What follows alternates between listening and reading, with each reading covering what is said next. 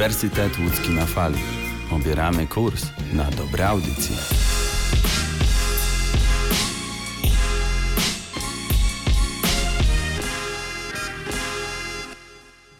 Ach, ta dzisiejsza młodzież. Zero kultury. Dziadek, co ty gadasz? My jesteśmy kulturystami. Kulturyści w UE na fali. Sezon drugi.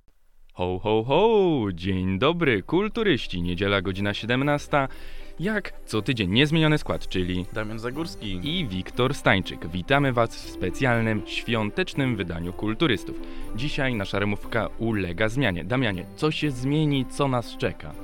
Rezygnujemy z naszych formatów, czyli z muzycznego wydarzenia tygodnia i ze sportowego wydarzenia tygodnia i przechodzimy do totalnie świątecznej formuły. Omówimy sobie zwyczaje świąteczne Polsce, ale także na świecie, a na sam koniec przytoczymy kilka ciekawych pomysłów na uniwersalne prezenty dla niej i dla niego. Ale Będą skarpetki. Będą i nie tylko. I się ubierzemy, i napijemy, i coś pojemy. Ale żeby nie być gołosłownym, przejdźmy od razu do tradycji świątecznych na świecie. I na sam początek przytoczyłbym tutaj przykład Argentyny, ponieważ jest ona dość odległym krajem od nas, patrząc na to, ile kilometrów nas dzieli, ale także jaką mają oni kulturę. W Argentynie Wigilia rozpoczyna się, cała kolacja wigilijna rozpoczyna się dość późno, ponieważ około 22, 23. I oni nie mają tam u siebie postu. Oni najczęściej rozpalają sobie grilla i jedzą pyszne, smażone mięsko. No ale nie ma się co dziwić, Argentyna słynie z tego, że ma doskonałe mięso, więc dlaczego by nie świętować z takimi rarytasami? Co możemy spotkać także na stole? Indyka, sałatki, faszerowane pomidory, świąteczny chleb, ale nawet w niektórych em, zakątkach Argentyny, zwłaszcza e, na północy, możemy spotkać także pieczoną kozę. Słyszałeś kiedyś o pieczonej kozie na święta? Nie, nie słyszałem. Babcia, mama, kiedyś może tata? Nie, nie, nie mam rodziny w Argentynie. A w domu u siebie? Nie, nie, nie, nie stosujemy takich zwyczajów. Okej. No ale to może powiem Ci o deserze, bo na deser wcinają sobie pudding. Ale jakby tego było mało, to cały wieczór podsumowuje puszczanie sztucznych ogni, ale niektórzy z tego rezygnują przez hałas i, i jakiś niepotrzebny huk i puszczają kolorowe, papierowe lampiony. Hmm. Bardzo ciekawe podejście. U nas raczej fajerwerki kojarzone są z Sylwestrem, aniżeli ze świętami Bożego Narodzenia.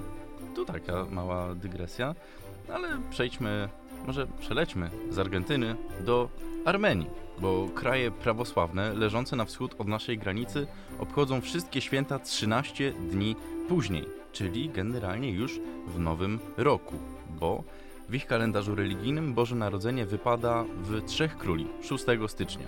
I wyobraźcie sobie Państwo, że bardzo dużo mieszkańców Armenii na tydzień przed postem nic nie je. Nie wyobrażam sobie tego.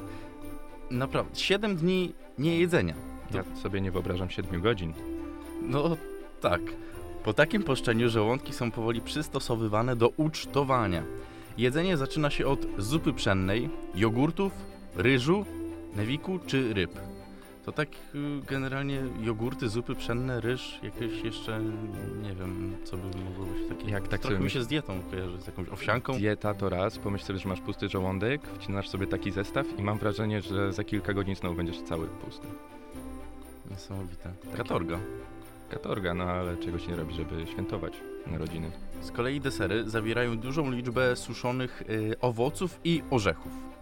I wyobraź sobie, że u nas święta kojarzą się no dla szczególnie młodszych z prezentami, no nie? Znaczy dla starszych też, bo ktoś musi te Prezenty. Nie, prezenty załatwić U Mikołaja. poprzez kontaktowanie się z Mikołajem, No tak? E, Natomiast prezenty w Armenii dawane są w Sylwestra. Troszkę inne podejście. Ale to dodatkowa taka otoczka świętowania Nowego Roku. Mhm, Ale jest to bardzo ładnie uzasadnione i dzieje się tak, dlatego że Boże Narodzenie jest traktowane jako święto religijne, no i nie powinno się zakłócać prezentami. Czyli skupiają się na tym, że rzeczywiście to jest okres zadumy, relacji z rodziną i przemyśleń. No ja się cieszę, że w Polsce idziemy bardziej w taki klimat nieco bardziej zachodni i, i te święta wyglądają tak jak na przykład na amerykańskich filmach. To ten, taki klimat bardziej mi się podoba. Wydaje mi się bardziej ludzki, bardziej przystępny. Ale żeby tutaj wszystko było tip-top, to chciałbym zaznaczyć, że informacje, które czerpiemy do naszego podcastu dzisiejszego, zaczerpnęliśmy z bloga, którego znaleźliśmy w internecie, a on nosi on nazwę Czas na Wywczas, który naprawdę blog okazał się bardzo przydatny, bo wiele takich informacji, niuansów, można by rzec, e, wyciągnęliśmy. No ale dobrze, e, była e, Armenia, to teraz może czas na Azję i Japonię. E, w Japonii mm, chrześcijan jest na poziomie około 1,5% całej populacji. 57% w ogóle obywateli nie utożsamia, nie utożsamia się z żadną e, religią. No ale mimo to mają dość ciekawy sposób na spędzanie świąt Bożego Narodzenia i Wigilii. Mm, Boże Narodzenie i, i ogólnie cały ten okres traktowane są trochę jak walentynki. Otóż e, pary spotykają się, obdarowują prezentami i spędzają w jakiś przyjemny sposób e, wybrany przez nich ten czas. W ogóle w latach 70., dokładnie w 74, w Japonii mm, transmitowana była reklama KFC i od tego czasu do dzisiaj e, mają taki zwyczaj, żeby kupować kurczaka w fast foodzie. I obłożenie bywa tak duże, że trzeba robić specjalne zamówienia na kilka dzień wstecz, żeby takiego kurczaka dostać. No moim zdaniem jest to zupełnie niecodzienne dla nas, Polaków, w ogóle Europejczyków. Ale z drugiej strony też kiedyś o takim pomyślałem, myślałem i rozmawiałem ze swoją babcią. Mówię, babcia, no przecież wy robicie tyle tego jedzenia, kupujecie, przygotowujecie, czasami nawet tydzień wcześniej się kapustę gotuje, bo to musi się dobrze zakwasić, coś tam, coś tam. No Ja w ogóle nie jestem w tych klimatach. No i zawsze podziwiałem wszystkich przygotowujących potrawy. Mm, No i teraz tak sobie myślę, spotykacie się wszyscy, no ci, którzy są zaproszeni, być może przyjdzie ktoś nowy. I zamawiacie sobie pizzę, oglądacie Kevina, pijecie jakiś dobry trunek, kawę, herbatę czy jakiś mocniejszy mm, napój. I tak spędza, spędzacie Wigilię, bez jakiegoś wielkiego stresu, bez jakichś wielkich nerwów. Być może to jest sposób na długowieczność. A wiesz co ci powiem? Ja z kolei z biegiem czasu zaczynam doceniać to, jak właśnie babcie i dziadkowie przygotowują Wigilię, bo też słyszałem, że jest y, szał na zamawianie, wiesz, cateringu, na Wigilię i tak dalej. No i wszystko generalnie jest gotowe takie, że po prostu zamawiane jest jedzenie, no i rodzina się spotyka, no i generalnie, wiesz, te 12 potraw, wiadomo, że to jest taka tradycja, którą warto zachować, ale no Jest to nie, dość umowne. jest to dość umowne. E, Natomiast zauważam bardzo duże znaczenie tego, jeśli te potrawy są przygotowane przez właśnie własne ręce. No tak, no jest to podtrzymanie na pewno tradycji i no jak teraz sobie tak o tym myślę, o całym tym tłoku, czy rodzina jest większa, czy mniejsza, no to już ma trochę mniejsze znaczenie. Ważne, żeby byli ci, którzy są ważni dla nas i jeśli wszyscy jakby włączają się w to przygotowanie, zaczynając od mycia okien, wycierania kurzu za telewizorem, bo akurat go odstawialiśmy, żeby podłączyć na przykład głośniki, to mama czy tam babcia, daj ja tam przetrę kurze. No to jest stały, stały element.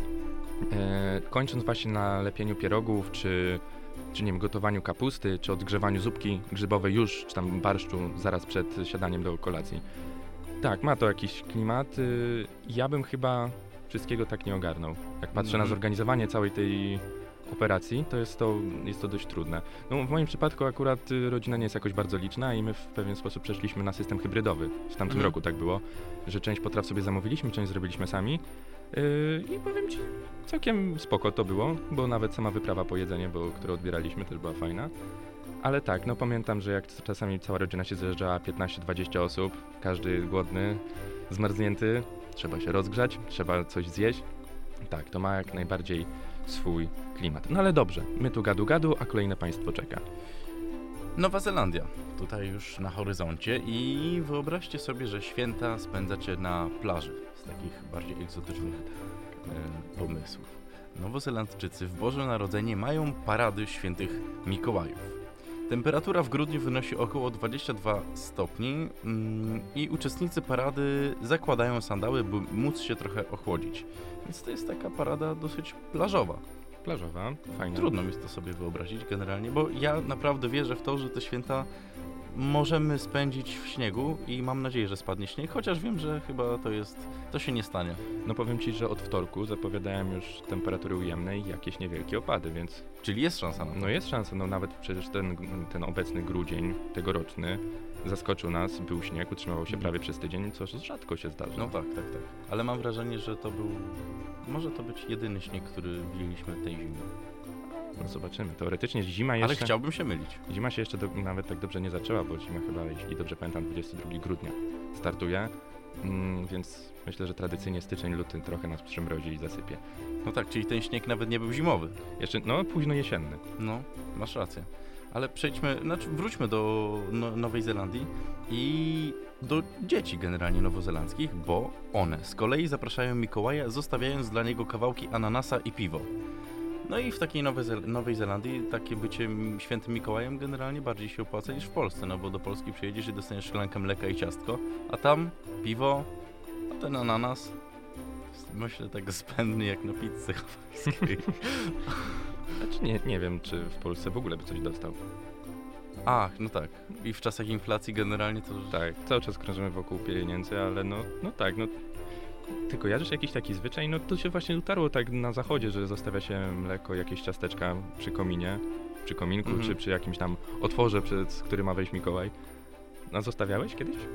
Właśnie nie wiem, ale nie wiem, czy mi się to śniło, czy to było naprawdę, ale generalnie naprawdę wyobrażałem sobie, że szklanka, wiesz, idę spać, szklanka mleka jest yy, napełniona, no i jest to ciasteczko i wiesz, budzę się, biegnę do dużego pokoju, A widzisz, gdzie- jak tata wyciera twarz po wypiciu No niestety tego nie zobaczyłem, ale naprawdę nie wiem, czy mi się to nie śniło, ale jakbym zobaczył pustą szklankę, to miałbym taką radochę, że hej, nie? No to, no trochę jak e, z wróżką zębuszką, kiedy zostawialiśmy nasze mleczaki pod poduchą i nagle rano się budzimy i w magiczny sposób tam znajdowała się dycha, a może 20. Piękny A czas. co niektórzy nawet może i 50 znaleźli. No to wtedy to już w ogóle cały miesiąc można było balować. Ach, warto tracić zęby. Tylko, że już później, już później niestety nie dostaniemy kasy, tylko będziemy musieli wydać na jakby reprodukcję tych, tychże... Każdy wiek ma swoje prawa Oczywiście, że tak. No i przywileje. tak, i odbiegamy, odbiegamy, ale wróćmy jeszcze raz, po raz drugi do Nowej Zelandii. Wielką furorę robią kolendy, które są śpiewane publicznie na ulicach. W kwestiach jedzeniowych rządzi tutaj grill, czyli tak jak było to w Argentynie, i podawane z niego są takie przysmaki jak pieczona szynka, krewetki czy dziczyzna, która nie jest tak łatwo dostępna jak u nas. Wśród deserów największą popularnością cieszy się beza pawlowa. Prezenty w Nowej Zelandii dawane są po, po święt... po... Prezenty w Nowej Zelandii dawane są po świątecznym lunchu. Okej. U mnie też tak było generalnie. Ja musiałem Lunch, zjeść, lunch? zjeść, no właśnie może nie lunch, ale musiałem zjeść zupkę i coś, żeby otworzyć prezenty, a ja po prostu już no nie chciałem jeść, bo chciałem prezenty otworzyć. No i to było takie... Nie, u mnie, u mnie raczej też po jedzeniu, chociaż jak byłem mały, to potrafiłem znaleźć te prezenty. Tak, E, Była znane były skrytki. Znane były skrytki i czasem jak jechaliśmy do dziadków, oni mieli dość duży dom, no to nam miałem trochę trudniej. No dom duży, ja żyłem mniejszy, ale dzięki temu mogłem wcisnąć się w każdą dziurę. No i czasami w takich miejscach były skitrane, że nie dało się znaleźć. Ale to dzięki temu była jeszcze większa frajda i radocha, Tak jest. kiedy dostawaliśmy ten prezent. No ale dobrze, może Meksyk teraz. Weźmiemy sobie tutaj e, do naszego studia. W Meksyku jest trochę inaczej w ogóle niż gdzie indziej, chociaż w zasadzie w każdym państwie, o którym dzisiaj mówimy, jest trochę inaczej, ale tam już świętują od 16 grudnia. I dzieci wykonują tak zwaną posadę, czyli procesję. Dzieci chodzą sobie po ulicach i pukają od drzwi do drzwi. Tylko dlaczego tak robią? Jest to takie odwzorowanie, kiedy Józef i Maria chodzili i szukali schronienia dla siebie, gdzie Maria mogłaby mm, dać na świat Zbawiciela. I dochodząc do pewnego miejsca, te dzieci znajdują schronienie, no i tam jest organizowana huczna impreza. Oczywiście to miejsce jest z góry znane i tam można dalej się bawić. Na miejscu dla dzieci czeka piniata. Każdy chyba zna taką zabawę. Piniata ma 7 końców, które mają symbolizować 7 grzechów głównych. I dzieci zawiązanymi oczami naparzają w piniatę, no i później wypadają z niej słodycze. Fajnie. Ja bardzo chciałem zawsze Ponaparzać? Ponaparzać w piniaty. Naprawdę. Nigdy nie miałem do czynienia z czymś takim, ale bardzo mi się to podobało. Czy w grach, czy w filmach. Czekaj, Super. a tu u nas w studiu stoją jakieś pudła, to po nagraniu to możemy wziąć jakieś Dobra. kijaczki. Ale może już dobrnijmy do, do brzegu i naszą podróż po kontynentach skończymy w Afryce. Kenii domy i kościoły są przystrojane m.in. w kolorowe wstążki, balony, kwiaty, papierowe dekoracje, zielone liście, mm, a z kolei za choinkę robi drzewo cyprysowe.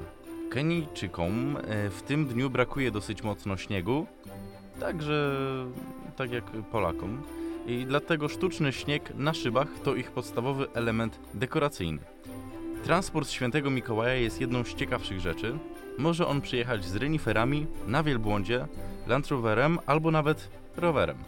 Główne obchody zaczynają się po lokalnej pasterce i mówi się, że w tę noc można nie spać.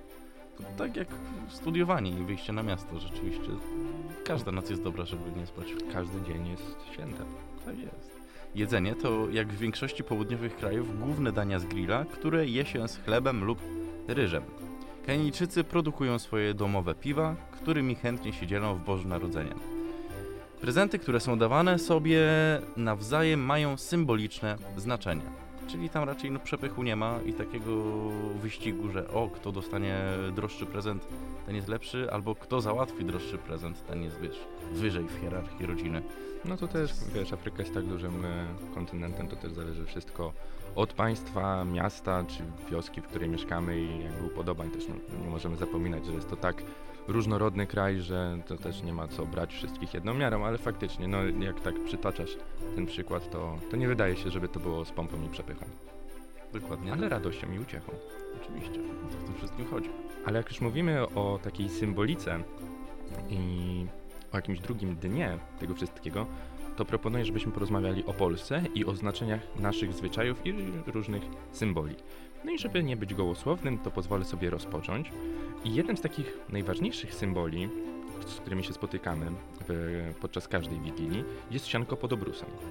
U ciebie znajduje się też, czy nie? Tak, na stole wigilijnym tak. I zawsze mnie zastanawiało, jakby co to ma symbolizować. Ale myślę, że zaraz rozwiejesz wszelkie wątpliwości. Postaram się przynajmniej. Mm, Po pierwsze, tak nakazuje tradycja, ale co ona za sobą niesie? Symbolizuje to urodzenie Jezusa w ubóstwie. Urodził się na sianku, dlatego my teraz, oddając mu cześć, kładziemy sianko pod nasz obrus i jakby łączymy się w takim, no w cudzysłowie, z tym ubóstwem, w którym on się urodził. Rzeczywiście święta są przepełnione symbolami i kolejnym z nich jest pierwsza gwiazdka. Tradycyjnie wieczerza wigilijna rozpoczyna się wraz z pierwszą gwiazdką na niebie. A jest to symboliczne nawiązanie do gwiazdy betlejemskiej, oznaczającej narodziny Jezusa, którą według Biblii na wschodniej stronie nieba ujrzeli trzej królowie. Zadanie wypatrzenia na niebie pierwszej gwiazdki można powierzyć dzieciom. Będzie to dodatkowa atrakcja. Ja pamiętam taką sytuację, e, jak byłem mały, miałem chyba 4 albo 5 lat. No wiadomo, wierzyłem w świętego Mikołaja, znaczy nadal wierzę, ale wtedy byłem mocniej o tym przekonany. I pamiętam, moja ciotka zawołała mnie do okna, e, a nie, ktoś zapukał do drzwi najpierw. Ktoś zapukał do drzwi i chciałem szybko pobiec otworzyć, bo mówię, to na pewno Mikołaj. No i w tym momencie właśnie ciotka mnie woła do, do okna i mówi, patrz, on tam ucieka, on tam ucieka, zaraz go zobaczymy. Zgasiliśmy światło i ja patrzyłem na niebie i ona pokazywała mi jakiś punkt na tym niebie. Ja tak patrzę, mówię, kurde, tu chyba nikogo nie ma, ale gdzieś tam widziałem jakąś gwiazdę i mówię, to, to on, to on, mówi, no tak, to on na pewno. No i nagle odwracam się, a w przedpokoju już stoi wór z prezentami. No dzisiaj wiem, że biedny dziadek musiał stać 10 minut na dworze, zanim ja przejdę w inną część domu i, i zanim zapuka, żebym nie był za blisko drzwi. No i to trochę mi jakby popsuło magię świąt, kiedy pierwszy raz się o tym dowiedziałem, ale mój dziadek robił takie różne numery, żeby było mi miło. I, i tak, no to taka luźna dygresja a propos świąt i, i zwyczajów. Ale ja też pamiętam, że to mój dziadek się przebierał ze świętego Mikołaja. I jak ja się cieszyłem i jak ja się darłem w przedpokoju, kiedy w drzwiach stał Mikołaj. Z taką długą laską i z workiem prezentów. To u mnie się nikt nie przebierał, ale ja się przebierałem. Pamiętam mój sąsiad, yy, który był też woźnym w yy, moim gimnazjum, poprosił mnie kiedyś, czy nie mógłbym przyjść do niego na Wigilię, bo przyjeżdżają yy, jego dzieci wnu- z wnukami. No i zaczęły poznawać na przykład jego buty, czy jakiś sposób chodzenia i tak dalej, i żeby ktoś nowy przyszedł. Aha. No i co? Ja się przebierałem, dostałem strój. E, Mieszkaliśmy dwa, praktycznie dom obok domu. I dostaję sygnał na telefon, już czas. No i obchodziłem dom, pukałem szybę. Ho, ho, ho, dzień dobry, czy są grzeczne dzieci? Wszyscy wiesz, wow, Mikołaj. No. No, głównie dzieci, no. Chociaż dorosłym też się podobał, bo też do, dawałem im prezenty. I pamiętam zaskoczenie. Pierwszy raz jak przyszedłem, bo chyba byłem u nich dwa albo trzy razy co roku. I pamiętam to zaskoczenie i taką jednoczesną radość i niedowierzanie tych dzieci, że Mhm. dziadek siedzi z nimi, trzyma Mhm. ich za rękę, a tu jest Mikołaj. I mi, on istnieje? On naprawdę jest? To było piękne. Cudowne. No dobrze, jeśli mówimy o tych e, symbolice i o tych zwyczajach, to warto wspomnieć o, moim zdaniem, ale może jestem w błędzie, ginącej tradycji, czyli wspólnej modlitwie. Podczas e, kolacji wigilijnej odczytuje się fragment Ewangelii według świętego Mateusza lub Łukasza. I mam do Ciebie pytanie, czy u Ciebie się czyta? Nie. U mnie też nie. No to widzisz, to dlatego miałem wrażenie, że to ginie. U mnie się nigdy na przykład nie czytało, ale wiedziałem, że jest taki, taka tradycja, bo, bo byli znajomi, którzy mi o tym opowiadali. Ale jakoś tak, Nie. Chyba nie. Chyba Nawet, nie. nawet no, wspólna modlitwa też nie. No nie, jakoś tak to... Ale no warto wspomnieć, że było coś takiego i było No na porządku dziennym. Było, było, rzeczywiście. I to z biegiem lat jakby zanika, no bo jakby nasze pokolenie też trochę... Odchodzi od tego. No odchodzi, odchodzi. No ale dobrze, tego nie było, ale jest na pewno coś Bardzo następnego. ważna tradycja, opłatek i dzielenie się opłatkiem i składanie sobie życzeń. Jakże niezręczne jest to trzymanie dłoni Wzajemnie. yy, jakiegoś tam domownika i po prostu dopóki nie przestanie ktoś składać życzeń, to po prostu trzęsiesz tą ręką, uśmiechasz się, tak, dziękuję bardzo, wszystkiego dobrego, zdrówka, bo to najważniejsze, dużo prezentów, dużo Tak, kasiorków i tak, tak, wzajemnie, wzajemnie, wzajemnie, dzięki. To są moje ulubione życzenia. Wzajemnie i tobie również. No tak, chociaż generalnie jak mnie natchnie jakaś taka wena i naprawdę wpadnę na jakieś fajne życzenia i ktoś mi na nie odpowie wzajemnie albo nawzajem, to ja no O ty cholera Dzięki. mała, O ty, ty. Będzie rózga. Dzięki. No i a przełamanie samo opłatka ze wszystkimi uczestnikami wieczerzy wigilijnej jest jej centralnym punktem Mm, i gest ten symbolizuje wzajemne poświęcenie się jednych dla drugich i chęć dzielenia się z bliskimi owocami swojej codziennej pracy. Dzielenie się opłatkiem ma w zamyśle zbliżać i łączyć ludzi. Dawniej opłatki były wypiekane na plebaniach, w klasztorach i roznoszone po domach. Opłatek jest pozostałością, śladem eulogii starochrześcijańskich, chleba ofiarnego, który składano na ołtarzu w czasie przygotowania darów eucharystycznych. Ależ tutaj dużo słów padło i bardzo skomplikowanych, pewnie niezrozumiałych dla większości naszych słuchaczy i Ja dla tak- nas samych. Tak słucham, słucham, słucham. Razem przygotowaliśmy ten materiał i tak mówię, nie wiem co ty do mnie mówisz. Yy, w skrócie, yy, dzielimy się opłatkiem, przełamujemy jakieś zamarznięte lody i zażegnujemy sobie nasze jakieś kryzysy i gniewy, które powstały przez cały rok. Oczywiście, lepiej zażegnać konflikt niż go mieć, ale czasem się nie da. No i chciałem po tym powiedzieć, że nie ma rzeczy niemożliwych, więc sam bym sobie zaprzeczył. No, troszeczkę tak. No, Ale jest płatek i jest też dodatkowe nakrycie. I czy ty wiesz, co oznacza dodatkowe nakrycie? nie mam pojęcia. No to ja ci powiem. Proszę. Dodatkowe nakrycie zostawiamy dla jakiegoś wędrowca, dla kogoś, kto będzie w potrzebie i zawita w nasze progi. Chciałbym to zobaczyć, jak to do kogoś przychodzi w trakcie Wigilii, gdzie jest pełno ludzi, ktoś, kto naprawdę tej pomocy potrzebuje i ją otrzyma. Jestem ciekaw, czy jaka by była większość, czy ludzie by naprawdę przyjmowali, bo to miejsce się zazwyczaj zostawia, jeśli Tak. jeśli mamy warunki do tego, czy, czy ktoś by znalazł faktycznie to, to schronienie i to przyjęcie? Trudno stwierdzić, ale myślę, że nie. Myślę, że to, ta symbolika też bardziej służy do upamiętnienia Tak, zmarłych. osoby, której już nie ma z nami. To też, bo są dwa znaczenia. Do... No tak. Wyprzedziłeś moją myśl. A, proszę. E, faktycznie, tak jak mówiłeś, e, dodatkowe miejsce jest dla kogoś zbłąkanego, ale jednocześnie wspominamy tych, których już z nami nie ma, naszych bliskich, rodzinę, znajomych, zwierzaczki. Chociaż wiadomo, że drzwi otwarte, zapraszamy zbłąkanego wędrowca, Wigilia, czas pojednania. No ale nie oszukujmy się. Pytanie dla ciebie. Tak. Siedzisz z rodziną. Tak. Dzielicie się opłatkiem. Dziadek się robi zupę. Tak. Tacie rozlał się kieliszek wina. Mhm. Jest gwarno, jest tłoczno. A do drzwi puka Mateusz Morawiecki i prosi o pomoc. Wpuszczasz czy nie? Nie mam mnie. Nie macie? Nie mam mnie. A, widzisz mnie? Lecimy dalej. No nie, ale to zostawimy bez końca, po prostu byłem ciekaw twojej odpowiedzi. Kolejnym symbolem, który, no, którego nie można pominąć, jest świeca wigilijna. Ten zwyczaj narodził się w Holandii. W wieczór wigilijny przed wejściem do każdego domu ustawiano płonący lampion, często bogato zdobiony, czasem zamiast niego ustawiano zwykłą świecę. I wiesz, czemu to miało służyć? Świecę? Tak. Nie wiem. Światło miało być znakiem zaproszenia do rodzin Marii i Józefa, aby Jezus narodził się w każdym domu. Oświecało więc drogę i zapraszało. Tak, narodziny Jezusa. Skoro jesteśmy przy narodzinach Jezusa, to czy wiesz, gdzie narodził się Jezus? Pytam o miejsce, takie konkretne. Ja mogę podać nawet miejsce i czas. Miejsce, chodzi mi o miejsce. Betlejem. No, ale tak Dzisiaj. konkretne, tak konkretnie. Szopka. Szopka, no właśnie. I dlaczego stawiamy takie szopki sobie czasami na stole? Nie mam pojęcia, dlaczego ludzie odstawiają szopki i nie mam pojęcia, dlaczego w szopce akurat tak się przyjęło, że narodził się Jezus. Szczerze mówiąc, ja też nie wiem, dlaczego stawiamy te szopki, ale jak podają nasze źródła, te szopki sobie stawiamy po prostu, żeby upamiętnić e, tę symboliczną chwilę, chociaż tak naprawdę Jezus nie urodził się w żadnej szopce, tylko w jakimś tam budynku, bliżej do końca nieokreślonym, nie wiadomo co wtedy tym było i jak źródła podają, Jezus tak naprawdę nie urodził się w grudniu, tylko raczej na wiosnę. Ale no, tak było wygodniej, żeby wszystko się zgadzało, żeby cały kalendarz e, tych mm, świąt chrześcijańskich się zgadzał. Rozumiem. Przejdźmy do potraw. W zależności od regionu i tradycji rodzinnych, zestaw wigilijnych potraw jest różny. Ale zwyczajowo na stole powinny znaleźć się wszystkie płody ziemi, a potraw powinno być 12. No i jak ustaliliśmy, jest to kwestia umowna. Em, no, spróbowanie każdej ma zapewnić szczęście przez cały rok.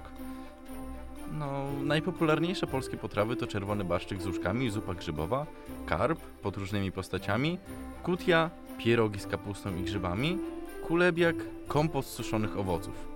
Rzeczywiście ten kompost suszonych owoców mnie prześladował za czasów, Czasowny susz. tak, za czasów młodości, ale teraz mi bardzo smakuje. Kwestia też zrobienia. Czy Oczywiście. kupny, czy samemu ktoś zrobi. Ale muszę powiedzieć, że pierożki y, babcinej roboty są top. Jak zióbka. Zióbka, A. je, barszczyk. A wolisz barszczyk czy grzybową? Hmm. Jako pierwszy jem grzybową, ale barszczyku też nie odmówię. Ale jakbym mia- musiał wybierać, to raczej grzybowa. O proszę. Tak, tak się to układa. No ale dobra, pojedliśmy, ale w tle jeszcze coś stoi. I nie chodzi mi o prezenty. I nie chodzi mi o Mateusza Morawieckiego, który czeka na wolne miejsce. Chodzi mi o choinkę. No i dlaczego ją ubieramy? Ubieramy ją w dniu, w którym czcimy e, Adama i Ewę, czyli naszych pierwszych rodziców. Taka Wszyscy, oto, wszyscy jesteśmy jedną rodziną. Pochodzimy od tych samych rodziców. można tak powiedzieć. W sensie może niedosłownym, ale tak. I z tą choinką też jest, y, znaczy z tą, może nie konkretną, ale ogólnie z choinką jest wiele ciekawych sytuacji. Pewnie u ciebie też tak jest, że zawsze od ściany jest uboższa. Oczywiście, że tak. No bo po co przystrajać to, czego nie widać? No, i ja pamiętam czasami, jak już ją rozbieramy i ja ją wystawię na przykład na środek pokoju, ja tak patrzę, mówię, przecież tu połowy rzeczy brakuje tak naprawdę, jeśli ktoś by chciał popatrzeć z każdej strony. Ona jest łysa czasami z tyłu. Trochę tak. Ale no front wygląda przepięknie i zachęca do tego, żeby stawiać tam prezenty potem. A jesteś ty sztuczna czy naturalna? A i taka, i taka. Hybrydowo podchodzę do rzeczy. W tym roku akurat sztuczna. My też przeszliśmy od jakiegoś czasu na sztuczną. Ale taką ciekawą ci powiem, bo na jakimś takim długim pniu, malutka choineczka. W doniczce. Takiej Właśnie. dużej, masywnej. Na dole jest jakiś stojak obwiązany A, takim dobra, na- okej. naparcianym, e, Tak oparcianym workiem. Mhm. Z takiego okrągłego, wygląda A, jak donica, mhm. ale obowią- obwiązana tym workiem. Mm, przez środek idzie pień sosnowy i na górze jest sztuczna choinka. Mhm. Ciekawy sposób, bo no, nie jest to jednorazówka. Ciekawe, A ciekawe. teraz jak, przynajmniej w moim przypadku, jakbym kupił sobie żywą choinkę, nawet w doniczce, no to nawet nie miałbym co z nią zrobić, niestety musiałbym gdzieś ją zutylizować, chociaż bywały takie momenty, że wsadzałem ją sobie w ogródku co O, roku. proszę. No i one, z tego co wiem, to w moim dawnym domu jeszcze rosną. No, a ludzie, Znaczy w ogródku, nie w domu. No tak, a ludzie, którzy nie mają ogródka, no to niestety muszą się pozbywać i szkoda tych drzewek. Szkoda, no bo kupujesz tak naprawdę na, miesiąc, na miesiąc albo dwa i, i to później niszczeje. Tak jest. Pojedliśmy, otworzyliśmy może prezenty, podzieliliśmy się opłatkiem. To pora wysławić y, tę piękną tradycję i to piękne święto wspólnym kolędowaniem. Radosne śpiewy, w które zaangażowani są wszyscy uczestnicy wieczerzy wigilijnej. Tradycja już niestety coraz za- rzadziej praktykowana, a szkoda, ponieważ świąteczne muzykowanie nie tylko wpływa na wzajemne relacje międzyludzkie, ale także pomaga rozwijać w sobie poczucie harmonii i wyrażać emocje. To oczywiście informacje zaczerpnięte z bloga, ale generalnie chciał, czułbyś się komfortowo, jakbyś sobie kolędował ze wszystkimi? Na przykład kolęduje się u Ciebie? Hmm. No, wiesz co, to raczej u mnie przybiera formę wygłupów niż poważnego Aha. śpiewania. No bo czasami ja przy, czy nawet już przy stole, czy po jedzeniu, albo nawet przed, czasami coś puszczę głośno, albo po prostu zakrzyknę yy, kawałek jakiejś kolendy, ale żeby był osobny segment kolędowania, to raczej nie. Ale tu akor, e, wspomniałeś jeszcze, tak, a propos wyjaśnień, e, informacje o Polsce i o polskich symbolach zaczerpnęliśmy z portalu Natuli Dzieci są ważne. To tak w formie wyjaśnień. Zgadza się. I teraz już, jak wszystko jest jasne, e, kolędowaliśmy, to może posłuchajmy muzyki, żeby zostać w klimacie muzycznym.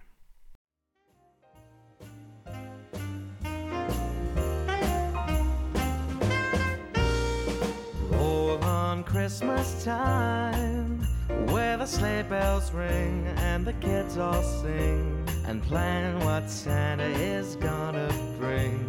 As all the church bells chime, roll on Christmas Day, see the holly grow in the falling snow. We all kiss under that mistletoe and say, Hey, roll on Christmas Day.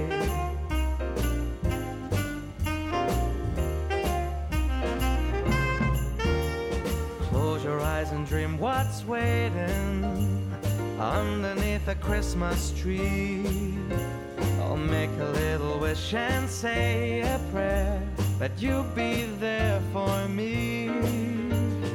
All on Christmas night, hearing carols sung by the old and young, we sing of magical stars that shine so bright. Yeah, Christmas night.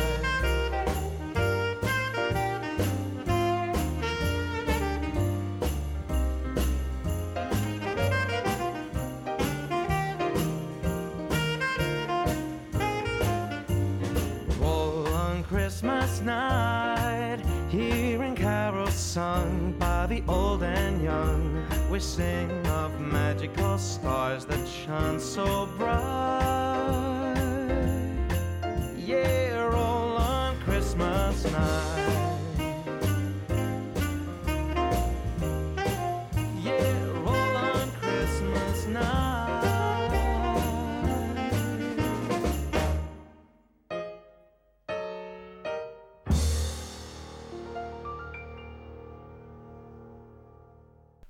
Przechodzimy do segmentu naszego wydania świątecznego, w którym porozmawiamy na temat pomysłów na prezenty. I generalnie zebraliśmy sobie taką listę potencjalnych prezentów, które można dostać lub można wręczyć. Pierwszym z nich jest zestaw kubków z herbatą. I jakbym dostał za czasów młodości zestaw kubków z herbatą, to pewnie bym się chyba popłakał i miałbym wrażenie, miałbym nadzieję, że jednak ten jakiś prezent mój wymarzony jest gdzieś schowany i to jest tylko żart na mnie zrobiony, ale teraz doceniłbym, lubię kubki. A ja lubię herbatę. Razem byśmy mieli wszystko. Nie, ja bym się Ja- ucieszył. Ja Dlaczego? bym przychodził do Ciebie z kubkami, a Ty byś miał już na miejscu herbatę. Byśmy się czasami wymieniali. No. Kto ma fajniejszy. Ale fajne są kolorowe kubki, jeszcze jakieś tematyczne. Tak, no ktoś jest fanem czegoś, Y- kolekcjonerskie rzeczy. Te prezenty, które wymieniamy, często mogą tworzyć cały zestaw. To nie jest tak, że kupujemy tylko kubek. No to też kwestia naszego budżetu, jaki sobie przeznaczamy na te święta, ale taki kubek czy zestaw kubków plus jakaś fajna herbata może być e, ciekawą alternatywą od jakichś innych naszych pomysłów. No ale dobrze, jeśli jesteśmy w prezentach, no to lećmy dalej. I kolejnym pomysłem, jaki Wam przedstawimy, jest świeca z personalizowanym podpisem. Ja często miałem w domu tak, że moja babcia dostawała takie świece. Nawet może nie personalizowane, że tam dla kochanej Basi, dla najlepszej babci, tylko po prostu jakieś świece i one potrafiły stać 10 lat. Niezapalane, takie... Tak po prostu, żeby wyglądało ładnie. My nawet nie wiem, jeszcze w tym mieszkaniu, w którym teraz mieszkam, były takie świece, które na serio dostałem 10-15 lat temu i stały nawet w łazience dla ozdoby. Mhm. A była zadowolona babcia z tego? No babcia była zadowolona, no babcia lubi mieć takie, ja to nazywam bibelotki, no ja bym się jakoś może bardzo z takiej samej świecy nie cieszył, ale ona powiedziała, że to nadaje takiego uroku, że ładnie wygląda, a jak nie będzie prądu, to zapalimy. Dla mnie na minus. Świeca? No, dostać świecę z podpisem. Trochę już jak na ostatnią drogę. Trochę tak. Ajaj. No ale tak jak mówiliśmy, jest pełen wachlarz pomysłów. Nie każdy lubi świecę, a może jednak jest ktoś fanatykiem. Może tak. Generalnie wszystkim nie dogodzisz, ale rzeczywiście no fajne, spersonalizowane. Jak nikt się nie ucieszy, to Morawiecki ucieknie. Wigilii dostanie. Dobra, lećmy dalej. Tak jest. Czekoladki belgijskie. Można wręczyć? Można. Można zjeść? Można. Można dostać? Można. Dlaczego Bezpie- nie? bezpieczny prezent. Bezpiecznie. Chyba, że jest ciepło i mamy święta wiesz, w dodatkowej, dodatniej temperaturze, no to ta czekolada się rozpłynie. No, ona w ustach się rozpłynie, jak zjemy. Pięknie tutaj nawiązałeś do tej czekoladki. A E, co jest następne na liście w ogóle? Na następnej liście znalazłem to wczoraj i może jak to powiem, to nie będzie takie śmieszne, ale chodzi mi o poduszkę ze zdjęciem, personalizowanym zdjęciem. I widziałem faceta, który trzyma poduszkę w kształcie jaja ze swoją twarzą. I po prostu parsknąłem śmiechem do monitora, jak to zobaczyłem. No wyobraź sobie, że dostajesz poduszkę z własną buzią. Ja rozumiem jeszcze, jakby ktoś dał zdjęcie psa na przykład. To z psem bym chciał dostać. Ale akurat ta reklama mi wyskoczyła i uważałem, że jest to ciekawy i w nieco śmieszny pomysł na, na prezent. No bo co, no byłbyś zaskoczony na pewno. To by był efekt wow. Jakbyś dostał siebie samego na poduszce, na której jeszcze byś może spał. I później kładziesz się spać, Samym kładziesz sobą. głowę na poduszce i śpisz samym sobą. Budzisz się i mówisz, o, ale piękny obraz. Cześć. Witasz się z samym sobą i idziesz dalej. Wyobraź sobie, że zaprosisz kiedyś do swojego mieszkania jakąś lubę białogłową, I ona zobaczy, że, a tam że ty wszędzie- śpisz z kimś. a tam wszędzie twoje twarze. Wszędzie na poduszkach, na plakatach. Świeca podpisana dla Damiana. No i love story by się skończyło. To, to by było dobre. Wspomniałeś o dziewczynie, to teraz może jakiś prezent, który na pewno żeńskiej części publiczności by się spodobał. Stojak na biżuterię. Są tacy ludzie, którzy lubią sobie mieć swoją jakby mm, toaletkę, no i stojak na biżuterię na pewno byłby fajnym pomysłem. Takim elementem uzupełniającym cały, całość. Organizer na wszystkie świecidełka. Otóż to. Ja nie noszę, ty widzę, że, że raczej też nie, więc, więc y, może to nie jest prezent dla nas, ale kto wie. Myślę, że przydatny. Przydatny prezent, który by porządkował wszystko. Y, ja zostanę w klimacie zdjęć personalizowanych. Otóż, kiedy mamy jakiś prezent, no to trzeba to jakoś zapakować. No i możemy zapakować to w y, zwykłą torbę. No ale jeśli chcemy się trochę potrudzić, no to możemy zapakować to w papier prezentowy. I taki papier możemy sobie zamówić z personalizowanymi zdjęciami. Na papierze są nasze zdjęcia. To by było fajne, jeśli na przykład dajemy prezent danej osobie i na tym papierze są nasze wspólne zdjęcia. Ciekawe moim zdaniem. Ciekawe, ale też mi się nasunęła taka myśl, że ten papier prezentowy y, z personalizowanymi zdjęciami może można byłoby jakoś przerobić na tapetę ze zdjęciami i wyobraź sobie, że w swoim pokoju masz tapetę złożoną ze swoich zdjęć i wtedy zapraszasz dziewczynę. Już dopełnienie w ogóle. Tak nawiązując do tego, do tej naszej... y, Znaczy, bo zacząłem sobie to wyobrażać i trochę się przeraziłem. Dobre, nie? Chore. Trochę No. tak. Możesz mieć na przykład też koc z podpisem. Ale to tak samo jakby generalnie świeca z personalizowanym podpisem i kod z podpisem. No nie wiem. To akurat, powiem ci, przydaje się, tak? bo nie mówię, że to musi być dla konkretnej osoby, w sensie dla Damiana Zagórskiego, urodzonego tego i tego dnia. Nie, no na przykład y, takie prezent akurat robiłem e, dla dziadków na rocznicę ślubu i jest podpisane mąż, żona. A A- koc? Tak. No bo na przykład są dwa koce w tym i dla męża i dla żony. Tak samo było z ręcznikami. E, I to jest często też prezent na rocznicę ślubu, czy, czy no po prostu jakąś taką rocznicę dla, dla par. I, I to się sprawdzało, tylko raczej dla, dla starszych. Chociaż może ktoś się ucieszy, że ktoś lubi koce. Ja lubię też siedzieć pod kocem. Ja też. Ktoś mi dał dla sympatycznego, łysego kolegi, no to też bym się ucieszył. Okej, to już będę wiedział, jakby, czym cię zadowolić. I jeszcze... O, zadowolisz mnie kocem. Dobra. Tak jest. Lećmy dalej. Fikuśna kartka świąteczna, nietypowy wzór i podpis.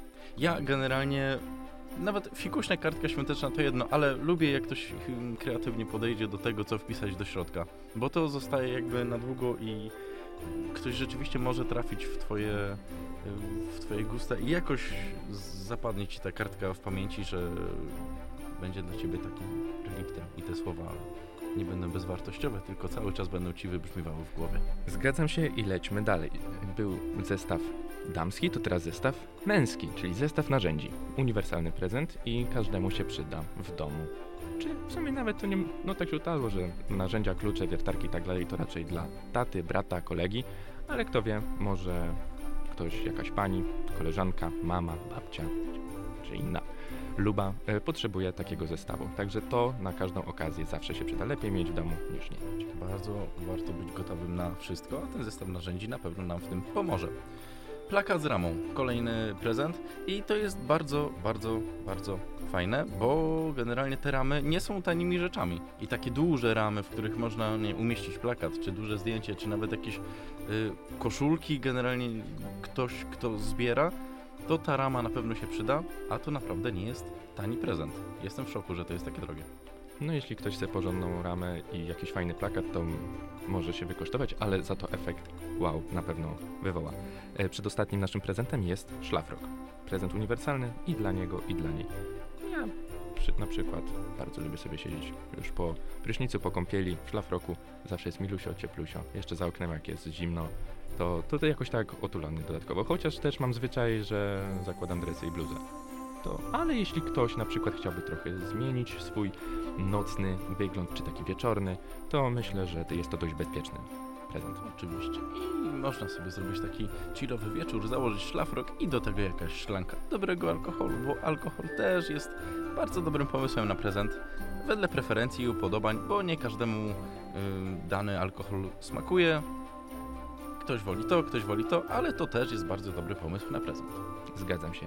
I tymi słowami kończymy naszą świąteczną listę prezentów i już trochę nieco szybszym krokiem zmierzamy do podsumowania i zakończenia. Hear this clinging sound, my dear. It covers the skies and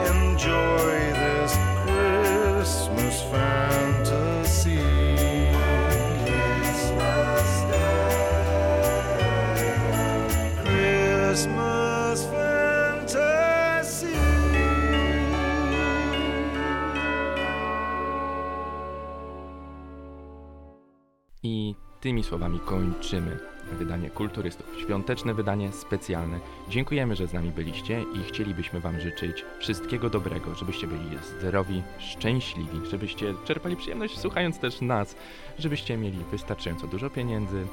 Życzymy Wam jeszcze raz wszystkiego, wszystkiego dobrego. Wzajemnie. Pięknie, Damian. I jak co tydzień, klasycznie, ze studia nagraniowego UE na fali żegnałem się z Państwem Damian Zagórski. i Wiktor Stańczyk. Do usłyszenia.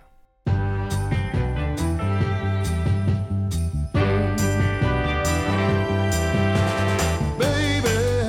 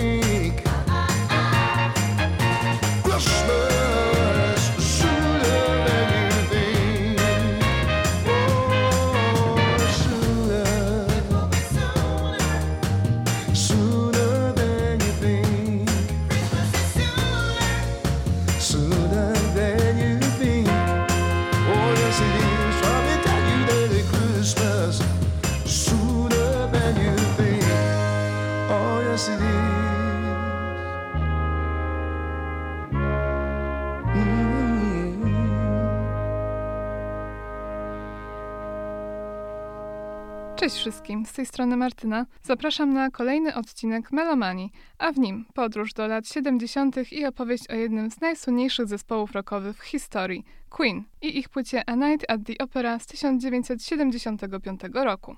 Queen to, jak już powiedziałam, jeden z najsłynniejszych zespołów świata.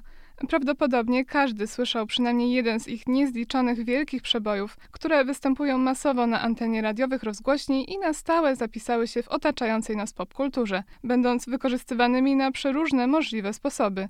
Piosenki formacji w składzie Freddie Mercury, Brian May, John Deacon i Roger Taylor to hymny, które łączą pokolenia i wykraczają poza wszelkie ramy czasowe i gatunkowe. Każdy z panów zasłynął jako wybitny kompozytor oraz wirtuoz swojego instrumentu. W przypadku Frediego Mercurego tym instrumentem był jego niepowtarzalny wokal, charyzma i osobowość sceniczna oraz jedyny w swoim rodzaju wizerunek, który na zawsze pozostanie symbolem Queen.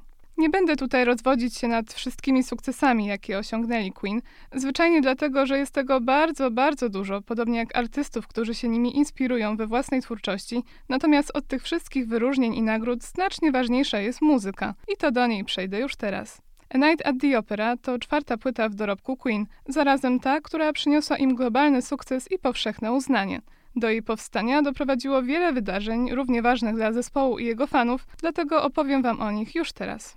Historia Queen sięga późnych lat 60. i jest nierozerwalnie związana z Brianem Mayem. Od najmłodszych lat gitarzysta Queen interesował się muzyką. Jako dziecko sam nawet skonstruował sobie gitarę, w czym pomógł mu ojciec. Jednocześnie był bardzo zdolnym uczniem z talentem do przedmiotów ścisłych, który realizował studiując astrofizykę na Imperial College w Londynie. Muzycznym aspiracjom Brian dawał upust w zespole Smile, w którym oprócz niego działali jego koledzy, basista i wokalista Tim Staffel oraz klawiszowiec Chris Smith. Formacja tworzyła muzykę rockową, również w odmianach bluesowej i progresywnej. Aby się rozwijać, Smile potrzebowali perkusisty i w tym celu dali do prasy ogłoszenie, bardzo precyzyjnie określając, kogo szukają. Kogoś na podobieństwo Mitcha Michela i Ginger Bakera. Zorganizowano przesłuchanie, z którego wyłoniono najlepszego kandydata. Okazał się nim student stomatologii Roger Taylor. W takim składzie Smile odnieśli swój pierwszy sukces, jakim był występ w legendarnej londyńskiej sali koncertowej Royal Albert Hall, obok zespołów Free i The Bonzo Dog Do Band. Mimo, że muzycy nie wypuścili żadnych oficjalnych nagrań, stworzyli przyzwoitą ilość autorskiego materiału, tak aby mieli co grać na żywo. Warto wspomnieć na przykład o utworze Doing Alright.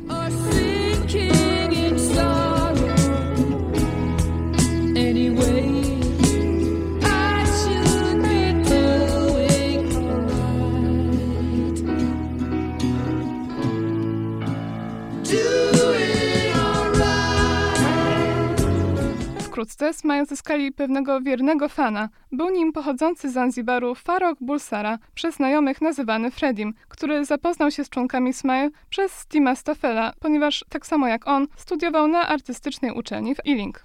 Freddie urodził się w Stone Town na terenie brytyjskiego protektoratu na Zanzibarze. Obecnie jest to część Tanzanii. Większość dzieciństwa spędził w Indiach, gdzie od siódmego roku życia uczył się gry na fortepianie. Jako dziecko, następnie nastolatek, grał w swoich pierwszych zespołach, m.in. The Hectics, który głównie coverował innych artystów, w tym ukochanego przez Frediego Little Richarda.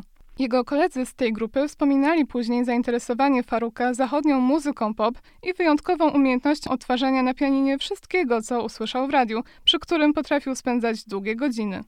Wiosną 1964 roku rodzina Bullstara wyemigrowała do Wielkiej Brytanii z powodów politycznych. W Londynie Freddie studiował projektowanie mody, następnie grafikę i design. Poznawszy muzyków Smile, często bywał na ich koncertach, szybko też się z nimi zaprzyjaźnił. Razem z Rogerem Taylorem Freddie przez pewien czas prowadził stoisko z edwardiańskimi ubraniami z second handu na londyńskim Kensington Market. Pracował też jako bagażowy na lotnisku Heathrow. Przez cały ten czas należał także do niezliczonych zespołów, grających rozmaitą muzykę. Żaden z nich jednak nie przetrwał zbyt długo. Wciąż marzył o tym, aby dołączyć w szeregi kolegów ze Smile. Okazja ku temu nadarzyła się w 1970 roku, gdy formację opuścił Tim Staffel, który miał odmienne wizje co do dalszej ewolucji brzmienia Smile.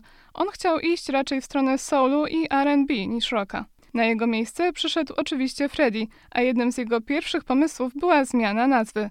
Z książki Freddie Mercury Alive in His Own Words, która, jak możemy przeczytać w oficjalnym opisie, jest tworem najbliższym autobiografii, ponieważ stanowi zbiór cytatów i fragmentów wywiadów z artystą, możemy dowiedzieć się, że nazwa Queen ma wiele wyjaśnień. Według Frediego brzmiała po królewsku, znacznie lepiej niż na przykład słowo king, które nie ma tak samo podniosłej aury, ponadto jest silne, uniwersalne, łatwo je zapamiętać i ma też spory potencjał wizualny, co dla jego artystycznej duszy musiało mieć duże znaczenie. Queen ma też ogromne pole do interpretacji. Nie można pominąć queerowych skojarzeń ze słowem Queen, które powszechnie uważa się za główne źródło tej nazwy. Freddie mówił, że również w pewnym stopniu się nimi kierował, jednak z myślą o całym zespole uważał za najważniejszą tę majestatyczność. Kolejnym rewolucyjnym przedsięwzięciem Frediego była zmiana nazwiska na Mercury, które to zaczerpnął z autorskiej piosenki My Fairy King. Później trafi ona na debiutancki album Queen. Utwór był inspirowany wymyśloną przez artystę i jego młodszą siostrę bajkową rzeczywistością oraz poematem Flecista z Hameln Roberta Browninga. Natomiast sam fakt zmiany nazwiska miał symbolizować kontrast między Fredim na scenie, a Fredim poza nią. Gdy występował, Mercury stawał się zupełnie innym człowiekiem, ekspresyjnym, charyzmatycznym, prywatnie zaś uchodził za bardzo nieśmiałego i skrytego. Poza tym wokalista zaprojektował dla swojego zespołu logo, czy raczej powinnam powiedzieć herb, w stylu królewskim, z eleganckimi literami i motywami zwierzęcymi. Przez cały 1970 rok, już pod szyldem Queen, panowie korzystali z niemal każdej możliwej okazji, aby koncertować przed publicznością, dzięki czemu zdobywali pierwszych fanów. Przez ten czas ich skład przechodził liczne roszady. przeszło przez niego kilku basistów, z których żaden nie był na tyle dobry, aby zostać dłużej. Dopiero w lutym 71 roku ich szeregi zasilił John Deacon, którego muzycy poznali jakiś czas wcześniej na imprezie u wspólnego znajomego. Nie tylko świetnie grał na basie, ale i znał się na elektronice oraz, co ważne, pasował osobowością do reszty muzyków i od razu nawiązał z nimi nić porozumienia. Pierwszy koncert w klasycznym składzie Queen zagrali 2 lipca 1971 roku w Starej College na przedmieściach Londynu. Wkrótce Brian May skontaktował się z inżynierem dźwięku ze studia, z którego zespół korzystał jeszcze jako Smile. Człowiek ten, Terry Idon, zgodził się użyczyć im studia, w którym obecnie pracował. W zamian za to Queen mieli pomóc w testowaniu sprzętu. Nagrali pięć piosenek, a podczas sesji odwiedzili ich producenci John Anthony i Roy Thomas Baker, którzy zainteresowali się Queen podczas jednego z ich wczesnych koncertów. Obu wyjątkowo spodobała się piosenka Keep Yourself Alive, na tyle, że zaoferowali swoją pomoc przy tworzeniu debiutanckiego albumu. Wynegocjowali im także możliwość korzystania ze studia Trident, w którym wcześniej nagrywali m.in. Beatlesi, Elton John, Lou Reed, Genesis czy David Bowie. Obserwacje tego ostatniego pomogły Queen sprecyzować oczekiwania wobec samych siebie. Mogli jednak przebywać tam jedynie pod warunkiem, że akurat nie robił tego nikt inny, co w praktyce najczęściej oznaczało środek nocy. Queen szybko skompletowali swoją pierwszą płytę i już w lutym 73 roku promowali ją na antenie BBC Radio One i na koncertach. Długo poszukiwali wytwórni, z którą mogliby związać się kontraktem. Mimo, że byli młodym i niedoświadczonym zespołem, od wszystkich oczekiwali, że będą traktowani jak profesjonaliści, a lekceważąca postawa urzędników zawsze skutkowała odrzuceniem ich oferty. Zadowalająca okazała się dopiero umowa z firmą EMI. W lipcu 1973 roku wydała ona debiutancki singiel Queen, wspomniany Keep Yourself Alive.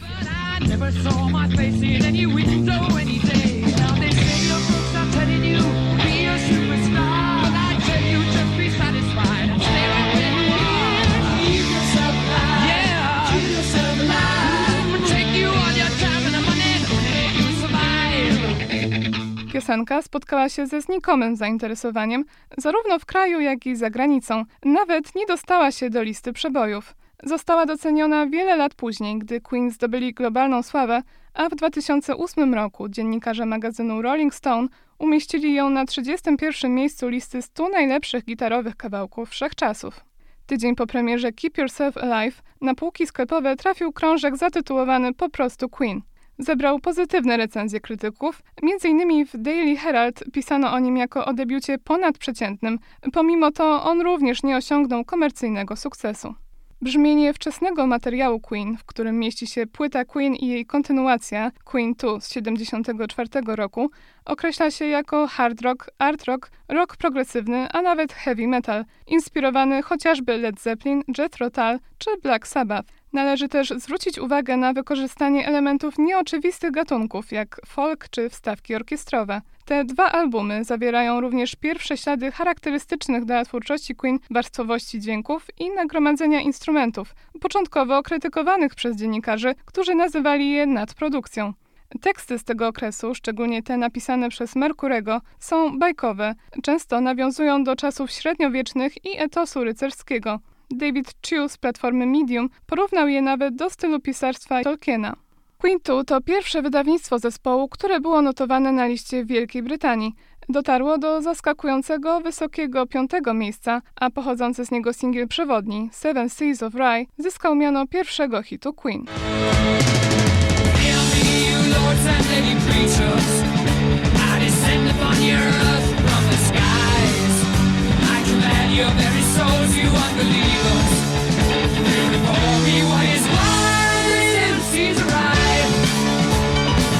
Trzecia płyta, Sheer Attack z listopada 1974 roku, dała Queen zalążek wielkiej popularności na całym świecie, co przypieczętowały trasy koncertowe w Europie, Ameryce i Azji, początkowo jako support innych artystów, a już wkrótce samodzielnie. Jest zróżnicowana z przestrzenią na pracę kompozytorską dla każdego z członków zespołu. Cechuje ją zwrot w stronę glam rocka.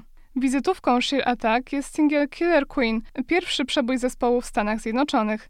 Jeżeli oglądaliście Bohemian Rhapsody, głośny film biograficzny o Freddie Mercurym, to na pewno pamiętacie świetną scenę, w której muzycy Queen mają ogromny problem z tym, że podczas występów Top of the Pops w programie BBC będą musieli grać z playbacku, bo tak po prostu to wyglądało w telewizji. Mówię o tym, ponieważ wówczas zespół miał wykonać właśnie utwór Killer Queen. Najmocniejszą stroną piosenki są partie wokalnej harmonii muzyków, a także solówka gitarowa Briana Maya, nagrana z wykorzystaniem techniki multitracking. Caviar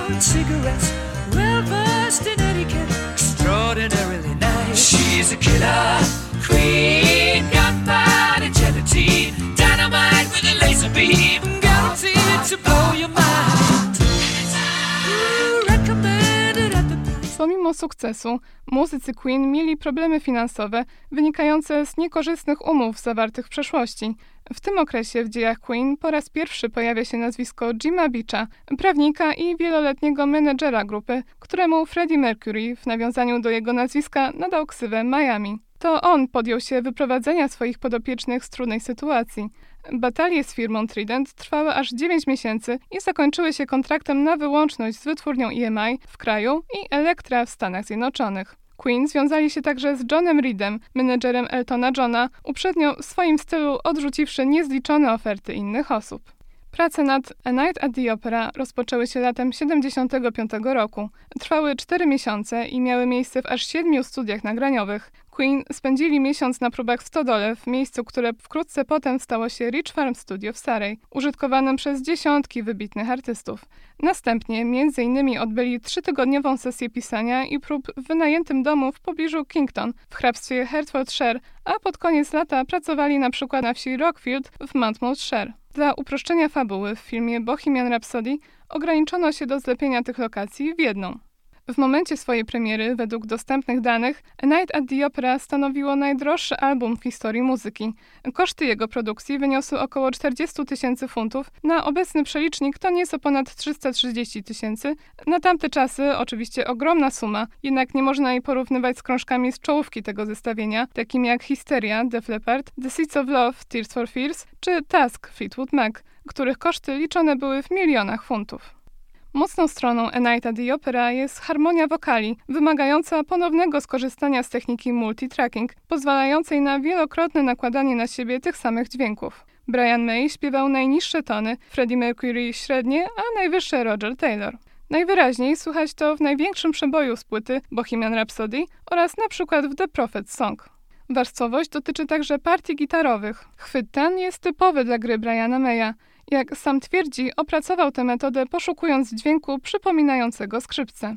Pod względem muzycznym Night at the Opera jest lżejsza od dotychczasowego materiału Queen, odchodząc od rocka progresywnego w stronę bardziej mainstreamowych gatunków, przy których formacja pozostanie w kolejnych latach. Aranżacje są melodyjne, atrakcyjniejsze dla przeciętnego odbiorcy. Skomplikowane pozostały za to teksty, ponownie często nawiązujące do tematyki fantazy, przeplatającej się z zagadnieniami bardziej przyziemnymi, z naciskiem na perypetie miłosne. Freddie Mercury w wywiadzie dla magazynu Sounds tuż po premierze krążka mówił, że jego brzmienie jest efektem temperowania szaleństwa wszystkich muzyków, ale przede wszystkim jego samego, świadomego ograniczania się, jak on to ujął, dzięki czemu wyeliminowali z niego chaos i pozwolili grać pierwszoplanową rolę swoim umiejętnościom kompozytorskim. Tytuł A Night at the Opera został zainspirowany filmem z lat 30. o tym samym tytule, komedią w reżyserii Sama Wooda i ze słynnymi braćmi Marx w obsadzie. Zaowocowało to nawiązaniem przez zespół znajomości z jednym z braci, Groucho. Okładka albumu przedstawia jeden z wariantów logo Queen, zaprojektowany przez Mercurego na białym tle. Okładkę kolejnej płyty A Day at the Races, która stanowi nieoficjalną kontynuację swojej poprzedniczki, zdobi ta sama grafika, tym razem na czarnej planszy. 31 października 1975 roku ukazał się pierwszy singiel promujący album Bohemian Rhapsody. Utwór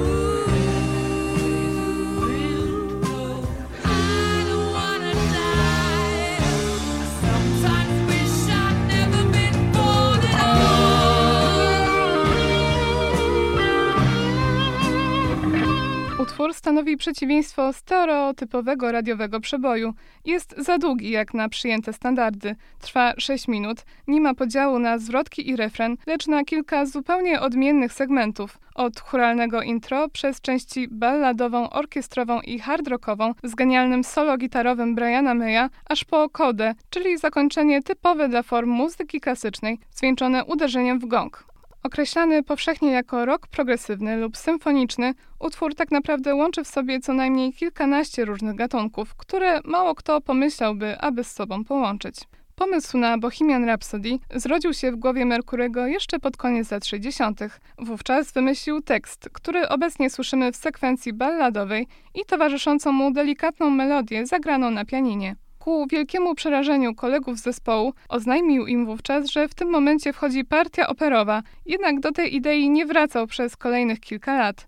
Ze względu na złożoność Bohemian Rhapsody, zespół pracował nad nią niemalże przez cały swój pobyt w studiu Rich Farm, a Freddie zaznajamiał pozostałych muzyków ze swoją wizją stopniowo, aby mogli się z nią oswoić i zrozumieć, w jaki sposób każda następna część wynika z poprzedniej. Oni zaś długo traktowali całą tę sytuację jak żart. Być może dzięki temu doskonale bawili się podczas nagrywania, sporo się śmiali i nie męczyło ich wielokrotne powtarzanie chórków. Tutaj ponownie odwołam się do filmu Bohemian Rhapsody i komicznej sceny, w której Roger Taylor, obdarzony najwyższym głosem, kilkadziesiąt razy śpiewa słowo Galileo, zanim zostanie to zaakceptowane przez Mercurego. Owo Galileo, imię wybitnego astronoma, to tylko jedno z wielu dziwnych, że się tak brzydko wyrażę, słów w Bohemian Rhapsody. Poza nim słyszymy też na przykład Bismillah, co z arabskiego oznacza w imię Boga. Ponadto Scaramouche, postać z komedii dell'arte, Fandango, nazwa hiszpańskiego tańca ludowego, Figaro, postać z Cyrulika Sewilskiego, czy Beelzebub, jedno z imion szatana. Wszystkie zgromadzone we fragmencie operowym. Prawidłowa interpretacja tego fatalistycznego tekstu tak naprawdę pozostaje zagadką, ponieważ Freddie Mercury nigdy go nie wyjaśnił, a pozostali członkowie zespołu szanują jego osobisty dla autora charakter i jedynie sugerują, że odnosi się do traum, jakie w swoim życiu przechodził lider Queen. O słowach do Bohemian Rhapsody mówi się, że są swego rodzaju spowiedzią, próbą wytłumaczenia się przed samym sobą lub pogodzenia z różnymi negatywnymi zjawiskami. W piosence znów pojawiają się odwołania do fantastyki, mitów i legend. Nie brakuje jednak opinii, że słyszymy po prostu rymowane absurdy, zupełnie pozbawione sensu. Mimo mieszanych recenzji, jakie początkowo otrzymywał, Bohemian Rhapsody to bez wątpienia jeden z największych przebojów Queen. Numer jeden list przebojów w siedmiu krajach. Wielkiej Brytanii utrzymał się na szczycie przez 9 tygodni, a po śmierci Freddie'ego Mercury'ego w 1991 roku wrócił na tę pozycję na kolejnych pięć. Zdobył też prestiżowy tytuł Christmas Number One, czyli numeru jeden podczas Bożego Narodzenia i to jako jedyny w historii dwukrotnie w 75 i 91 roku. W Stanach Zjednoczonych ma status diamentowego singla, równowartość dziesięciokrotnej platyny. Bohemian Rhapsody to także piosenka najczęściej pobierana z internetu spośród wszystkich, jakie powstały w XX wieku, ponad miliard 600 milionów razy. Trzeci, najlepiej sprzedający się singiel w historii brytyjskiej muzyki, ustępując miejsca jedynie Do They Know It's Christmas, Band Aid i Candle in the Wind Eltona Johna. Do tego została wprowadzona do Grammy Hall of Fame i na rozmaite listy honorujące najwybitniejsze kompozycje w historii. W popularyzacji utworu pomógł DJ i dziennikarz Kenny Everett, który serwował go na potęgę słuchaczom swojej audycji w Radiu Capital. Przyczyniło się do tego też nagranie teledysku w reżyserii Bruce'a Gowersa, pierwszego w dorobku Queen. Służył on nie tylko celom marketingowym, ale miał też uchronić zespół przed ponownym występowaniem w programie Top of the Pops i znienawidzonym przez nich graniem z playbacku. Premiera płyty A Night at the Opera miała miejsce 21 listopada 1975 roku. Jako pierwsza w dyskografii Queen pokryła się platyną w Stanach Zjednoczonych, a w kraju dotarła na szczyt cotygodniowego notowania. Znajduje się na 128 miejscu listy 500 albumów wszechczasów według magazynu Rolling Stone. W czerwcu 1976 roku wydano drugi promujący krążek singiel You're My Best Friend.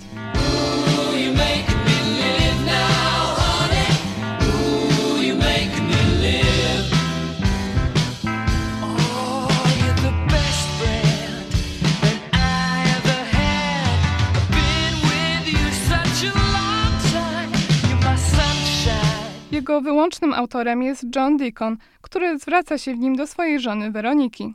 Poza swoim sztandarowym basem, muzyk gra na elektrycznym pianinie Wurlitzera, a utwór powstał podczas gdy uczył się gry na tym instrumencie.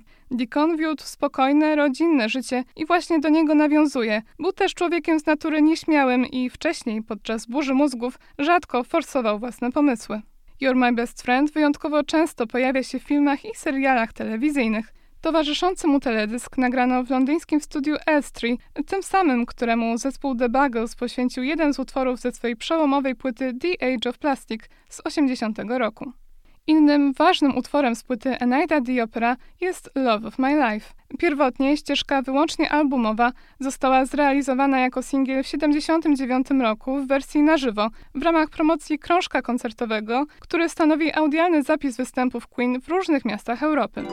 Love of my life, you've hurt me. You've broken my heart, and now you leave me. Love of my life, can't you see? Love of My Life było ulubionym przez fanów punktem koncertów Queen. Wielokrotnie Freddie Mercury pozwalał im śpiewać ją samodzielnie, jedynie przy cichym akompaniamencie gitary Briana Maya. Gitarzysta wspomina, że momenty te były niezwykle wzruszające dla całego zespołu, ponieważ pokazywały, jak wielkie znaczenie ma muzyka Queen dla ludzi na całym świecie. Love of My Life to sentymentalna ballada, bardzo emocjonalna. Opisuje przeżycia osoby porzuconej przez swoją miłość, która nie może pogodzić się ze swoim losem. Muzycznie jest oparta na pianinie i 12-strunowej gitarze oraz, co ciekawe, na harfie. W grudniu 1976 roku do sprzedaży trafiło wydawnictwo A Day at the Races, jak już mówiłam, nieoficjalny sequel A Night at the Opera. Mówi się tak zarówno ze względu na podobieństwa w oprawie wizualnej, ale i przede wszystkim w warstwie muzycznej. Z A Day at the Races pochodzi hit Somebody to Love, który najlepiej odzwierciedla jego zawartość.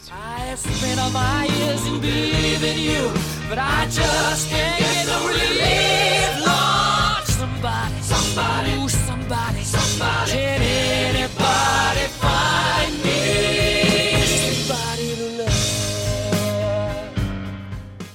zamierzam specjalnie pochylać się nad kolejnymi latami w dziejach Queen, bo to materiał na osobny odcinek. Powiem jedynie, że Eneida the Opera było dopiero początkiem ogromnej sławy i nieprawdopodobnej ilości wielkich przebojów. Jeszcze w latach 70. świat poznał m.in. We Are the Champions, We Will Rock You, Bicycle Race czy Don't Stop Me Now. Lata 80. natomiast to kontynuacja świetnej pasy, solowy projekt Frediego Mercurego oraz legendarny występ na Wembley podczas koncertu Live Aid w 85 roku. Łącznie Queen wydali 15 studyjnych albumów, z czego ostatni, Made in Heaven, ukazał się w 95 roku, 4 lata po śmierci ich wielkiego lidera. To już wszystko w tym odcinku Melomanii. Oczywiście bardzo gorąco polecam Wam płytę A Night at the Opera. Mam nadzieję, że to, co o niej usłyszeliście, przekona Was do tego, że naprawdę warto się z nią zapoznać. Jeżeli Wam się spodoba, to proponuję Wam nieco dłuższą przygodę z dyskografią Queen. Zachęcam Was też do obejrzenia filmu Bohemian Rhapsody, jeżeli jeszcze go nie widzieliście. Co najlepsze, jest w nim bardzo dużo muzyki, świetnej muzyki Queen, razem z otworzeniem prawie całego koncertu na Live Aid. Poza tym można dowiedzieć się nieco więcej o Freddie Mercurym i o całym zespole Queen, o okolicznościach, w jakich powstawała płyta A Night the Opera i utwór Bohemian Rhapsody. Poza tym świetna gra aktorska, szczerze polecam. Ja już się żegnam i życzę Wam wszystkim wielu przyjemnych chwil spędzonych z muzyką. Do usłyszenia.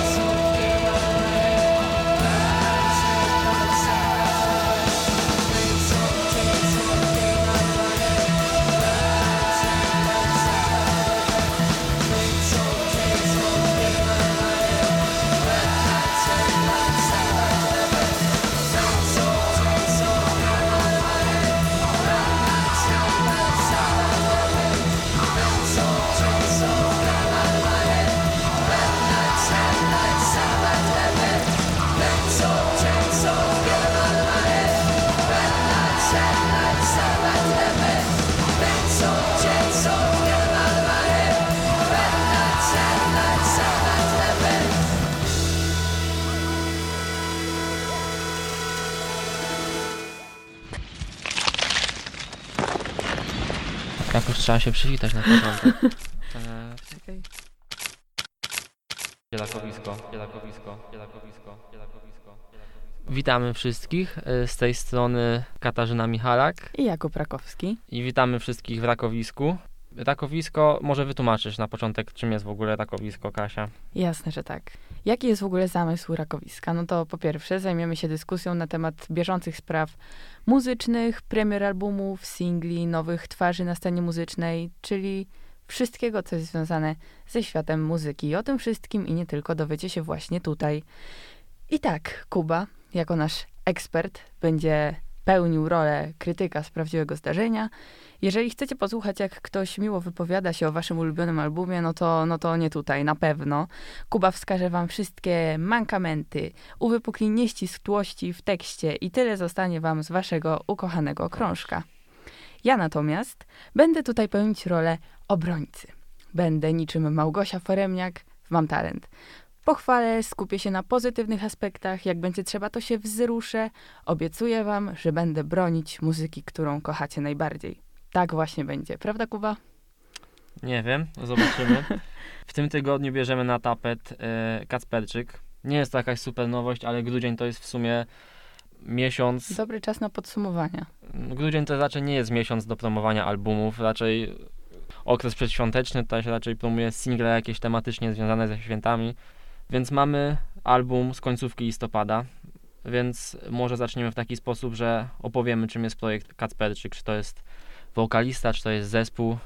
Kasia. To jest duet złożony z braci, z Macieja i Pawła Kacperczyków. Należą do wytwórni SBM i jako jedyny, jedyni w niej nie związani są stricte z hip-hopem. W walentynki 2020 roku wydali swój pierwszy album, Sztuki Piękne i najpopularniejszą piosenkę pod tytułem Iggy usłyszał sam Iggy Pop. No, myślę, że warto wspomnieć, że niezależnie od tego, jaka ocena wyjdzie nasza pod koniec oceniania tego albumu, Moja wyjdzie bardzo dobra na pewno. e, moja zobaczymy, e, to na pewno widać progres względem tego pierwszego albumu, zwłaszcza jeśli chodzi o wokale. No można to najlepiej zauważyć, jeśli chodzi o wokale Maćka Kacperczyka. Słychać tam o wiele większą pewność siebie przed mikrofonem, ale moim problemem z tym albumem, jeśli mamy już zacząć, jest ogólnie sam główny temat tego albumu. Kryzys wieku wczesnego. Ktoś nawet na Instagramie SBM, promując ten nowy projekt Kacperczyków, napisał e, Całe szczęście bracia Kacperczyk tytułowy kryzys mają już za sobą, a jedyne co po nim zostało to 14 utworów zamkniętych w postaci ich najnowszego albumu. I pierwsza część chyba pozostaje nam uwierzyć, że to prawda i w sumie fajnie, życzymy zdrowia. Ale jeśli chodzi o drugą część, to absolutnie nie widzę tutaj zamknięcia tego kryzysu wieku wczesnego w, w tym albumie, bo mamy tutaj piosenkę tytułową Kryzys wieku wczesnego i to jest w sumie spoko piosenka, taka czuć tam taki zagraniczny sznyt amerykański, takie typowe intro, tam jest sporo pompatyczności, taka struktura typu y, zwrotka, cichsza trochę, refren, bridge. Każda, każdy z tych refrenów różni się trochę od siebie. Tam jest dodawana perkusja, dodawane są harmonie wokalne i nawet ta druga zwrotka zaczyna się na, tak, na zasadzie takiego fajnego kontrastu.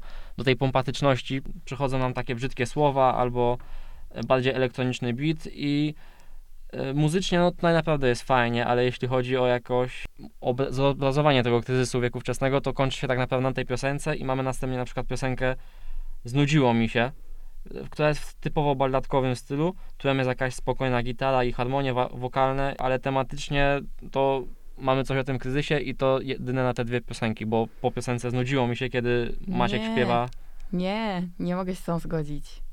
Uważam, że ta pierwsza piosenka, o której mówiłeś, Kryzys wieku wczesnego, to jest bardzo fajna piosenka, wprowadzająca do tego albumu, przedstawiająca problem, bo nie każdy kryzys musi być jakiś wielki i ogromny i oni o tym śpiewają, że każdy ma swoje małe końce świata, że tak powiem. Jeśli Każdy chodzi... ma swoje małe problemy i to jest płyta o tym. Dlaczego mówisz, że nie? Oczywiście, że tak. Jeśli chodzi o tą pierwszą piosenkę, to jest płyta o tym, tak samo jak jest ta piosenka, o której chciałem powiedzieć, znudziło mi się, ale y, on tu na przykład śpiewa, że znudziło mu się mieszkanie w Warsza- Warszawie, chodzenie po Warszawie, imprezy, sława i znudziło mu się pisanie piosenek o miłości i w refrenie mamy e, w sumie to ciebie tu mam, ale rozumiem, że to ma działać na zasadzie takiego kontrastu. Mhm. Ale no mamy tutaj ten kryzys, gdzie mówi, że znudziło mu się pisanie piosenek o miłości i następne dwie piosenki to jest Sebiksy z Julką Wieniawą, czyli jakiś w ogóle mega wielki love song i Niebieskie Ptaki, czyli kolejny w sumie love song. No ale to jest fajne.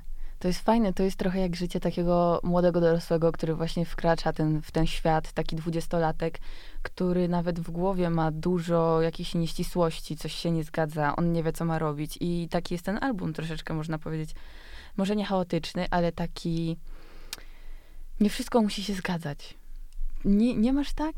Nie czujesz tego, że to jest trochę jak twoje życie? Czy ty zawsze wiesz, co chcesz robić, że już jesteś zdecydowany na wszystko? Chyba nie, zawsze się Eee, coś zmienia. Nie wybrzmiewa mi tutaj ten kryzys. W sensie Sztuki Piękne były podobnym albumem. Sz- Sztuki Piękne w ogóle wyszły w walentynki, nie wiem czy wiesz, w 2020 i to też były głównie love songi, piosenki o miłości i tak naprawdę piosenki o wszystkim i o niczym i zatytułowanie ich Sztuki Piękne to było takie dosyć, taki tytuł, który pozwalał na dużo możliwości. A jeśli oni chcą w jakiś sposób jeśli nazywają album Kryzys wieku wczesnego i promują ten album jako album o kryzysie wieku wczesnego i mówią, że chcą zamknąć ten kryzys w tych 14 utworach, to ja tutaj widzę tak naprawdę dwie piosenki o kryzysie wieku wczesnego i później tak naprawdę piosenki o miłości, o wszystkim, o niczym i to tyle. No właśnie, to jest album o kryzysie wieku naszego. Czyli to jest My album mamy te o problemy, wieku, możemy się utożsamić. Ja się utożsamiam z tymi to jest małymi problemami. album o wieku naszym, a nie o kryzysie wieku naszego. Ja tam widzę kryzys. Ja widzę kryzys w swoim życiu i mogę go porównać do tego albumu. Uważam, że dobrze oddaje emocje związane z tym wszystkim. No nie wiem, ale muzycznie tutaj naprawdę dobrze wypada wszystko. Mamy śmiesznie jest tutaj trochę z tym aspektem love songowym. Mamy niebieskie ptaki i Sebiksy. Najpierw są Sebiksy z Julką Wieniawą, której słychać, że zwrotkę napisał Kacperczyk. E, ale w sumie widać, że dał jej taką jakąś swoją słabszą zwrotkę, żeby tą lepszą zachować sobie. Julka ma taką średnią tą zwrotkę wokalnie też tak. wybrnęła, wybrnęła W chyba. sensie ona ma tam bardzo ładne harmonie wokalne na refrenie, tym drugim i później na, na trzeciej zwrotce, tej wspólnej. E, A jeśli chodzi na przykład o niebieskie ptaki, tam jest na ficie jest Julia Pośnik, jeśli dobrze pamiętam. Mhm. I y, tam jest no, bo Julka ma bardzo fajną zwrotkę i w sumie taką nawet troszkę inaczej napisaną, trochę w stylu takiej Sanach połączonych właśnie z Kacperczykiem i ona jest bardzo fajna, tylko że jej głos w tych harmoniach taki jest właśnie, zwykle ten głos kobiecy, kiedy daje się go na harmonię i głos męski, kiedy jest głównym woka- wokalem, albo na odwrót, to one właśnie fajnie się uzupełniają, zwłaszcza jeśli ten głos jeden jest wysoki, jeden jest niski, jak tutaj. A Julka jakoś tak na tych harmoniach mi nie brzmi tak dobrze jak Julka na tych harmoniach. Ale o zwrotkę to jest zupełnie na odwrót, ale muzycznie to są bardzo fajne piosenki. Mimo, że tam są to są takie momenty, które nie wiem czemu mi się podobają, ale to są jak takie cytaty z Quake'a albo z demotywatorów, typu co tam na przykład było. Życie to nie zupa, żeby później było drugie. Mhm. Życie to nie Facebook, że jak chcesz odpocząć, to usuniesz. Ale właśnie w tym albumie jest bardzo dużo nawiązań do popkultury. Myślę, że takie starsze pokolenie, na przykład naszych rodziców, może nie do końca zrozumieć ten album i na pewno nie odbierze go w taki sposób, jak my możemy to zrobić. To jest właśnie też kryzys wieku naszego, że my już jesteśmy w przepaści pomiędzy naszym pokoleniem, pokoleniem naszych rodziców. Oni chyba też nie rozumieją do końca naszych problemów, bo są zgoła inne niż te, które były wtedy. I dlatego ten album tak dobrze trafia do młodszej publiczności. Mm, Czyli głos młodego pokolenia. Można tak powiedzieć. Nie. Nie? E, Jeśli chodzi muzycznie, no to wcześniej też są te, bo w sumie rozmawialiśmy teraz o końcówce tego albumu. To jest też mój problem, bo tam jest mnóstwo takich balladkowych piosenek, a w sumie mamy dwie piosenki, które są bardziej w stylu takim hip-hopowym, trapowym, a myślę, że jako e, artyści alternatywni strasznie na plus wychodzi im to, że oni przebywają w tym środowisku SBM z samymi Mhm. raperami, bo u nas w Polsce raperzy często, ogólnie osoby zajmujące się hip-hopem, to są najczęściej najlepsi, najlepsi teksiarze w Polsce, to często są u nas raperzy. I myślę, że Kacperczykom wychodzi na plus taki luz, który mają przez tą współpracę z raperami SBM i ten taki sznyt muzyki alternatywnej z zachodu typu oni mają coś takiego, co Dawid Podsiadło zrobił w płycie z 2018 roku w Małomiasteczkowym, bo Dawid też tam e, czerpał garściami z, z tego, co było popularne w Ameryce, akurat co było na, na topie. I tak samo jest tutaj w wypadku Kasperczyków. Myślę, że też na plus y, są. Na plus właśnie są te piosenki stricte jak cyrk, albo jak ludzie piękni, takie bardziej trapowe. Tak, ale w ogóle Cyrk to jest świetna piosenka. Jak ona się zaczyna, ja słyszę 21 Pilots, nie wiem dlaczego, ale nie powiedziałabym, że jest to jakieś kopiowanie czy naśladowanie, tylko fajna inspiracja i fajnie, że od razu kojarzy mi się coś dobrego, bo uwielbiam 21 Pilots, więc dla mnie to jest niesamowite.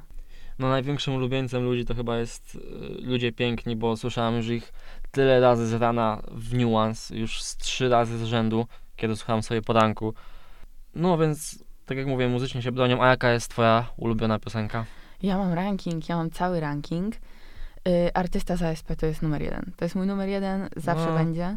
Potem powiedziałabym, że Brejdaki, bo to jest taki fajny hymn, powiedziałabym, dla rodzeństwa. Rajdaki to jest taka fajna laurka od jednego brata do Tak, drugiego. taki Nie wiem w sumie, czy oni, bratem, nie wiem, czy oni jest- razem pisali tą piosenkę, ale Maciek to śpiewa i on Mhm. śpiewa w sumie, jest narratorem, śpiewa to w pierwszej osobie, Mhm. więc w sumie to jest fajna laurka. No co tam jeszcze masz? Następnie powiedziałabym, że ludzie piękni. Ale w ogóle ta piosenka kojarzy mi się trochę z matą. Nie wiem dlaczego. Ma taki Nie podobała ci się na maty. początku. Nie, na początku mi się nie podobała, to prawda, musiałam chyba do niej dorosnąć, ale bardzo mi się podoba. Jest bardzo melodyjna, bardzo wchodzi w ucho, naprawdę. Dzisiaj rano, jak sobie ją puściłam, to No, wydaje mi się, że ona ma plus 10 od razu do, do produkcji, bo Janusz Walczuk jest jednym z lepszych realizatorów w SBM, więc no i jest na ficie właśnie z Ketchupem, więc w sumie dwóch też producentów, nie tylko artystów, tylko producentów, Mhm. więc to myślę, że jest od razu plus być 10. No, tak mi się wydaje. Dobra, kolejną piosenką są długi. To jest po prostu świetna piosenka. Nie wiem, jak mam ją opisać. To jest laurka dla rodziców z jednej strony. No, tu są same laurki, nie wiem, no czy właśnie, zauważyłeś. to są same laurki, to jest fajne. Więc no dla mnie nie jest fajne, bo ja liczyłem na coś, coś, na coś, co będzie. No, powiedziałaś na początku, że tutaj widzisz chaos. Nie chaos, tylko ukazanie tych emocji, które pojawiają się w głowie młodego dorosłego. To No nie jest chaos, to jest po prostu pewne niezdecydowanie. No ja bym to jakoś muzycznie też fajnie, bo można sobie tematycznie, y, tekstowo fajnie ograć wszystko, ale też muzycznie, po tym się rozpoznaje wielkich artystów, a tutaj mamy głównie balladki, bo w tym się pewnie czują najlepiej bracia Kasperczyk. Ale no ja bym tutaj zaryzykował z takimi piosenkami jak Ludzie Piękni, bo no bo wyszło to na plus, tak samo jak Cyrk. Mhm. A jakieś, e, bo dwie ostatnie piosenki. O nie, to jest tragedia. Muszę przyznać. Dwie ostatnie piosenki przesłuchałam łącznie raz. W sensie jedną i drugą, jeden raz. Nie dałam rady więcej. Nawet nie potrafię teraz sobie skojarzyć ich. Kojarzę tylko z No ostatniej bo one są piosenki dosyć taką, mocno generyczne. taką melodię tragiczną. Po prostu nie jestem w stanie ich słuchać. To fakt. Teraz ja tutaj będę krytykiem. Nie, one są tragiczne. Nie mogę ich słuchać, to prawda. Ale chowają się w całym tym albumie. Więc jest okej. No one brzmią jak takie... Ja to samo uważam o skitach na tym albumie, co o skitach na albumie ostatnim Maty. One są takie niepotrzebne i te dwie ostatnie piosenki... Album Maty bronił się tym, że on był bardzo fajny.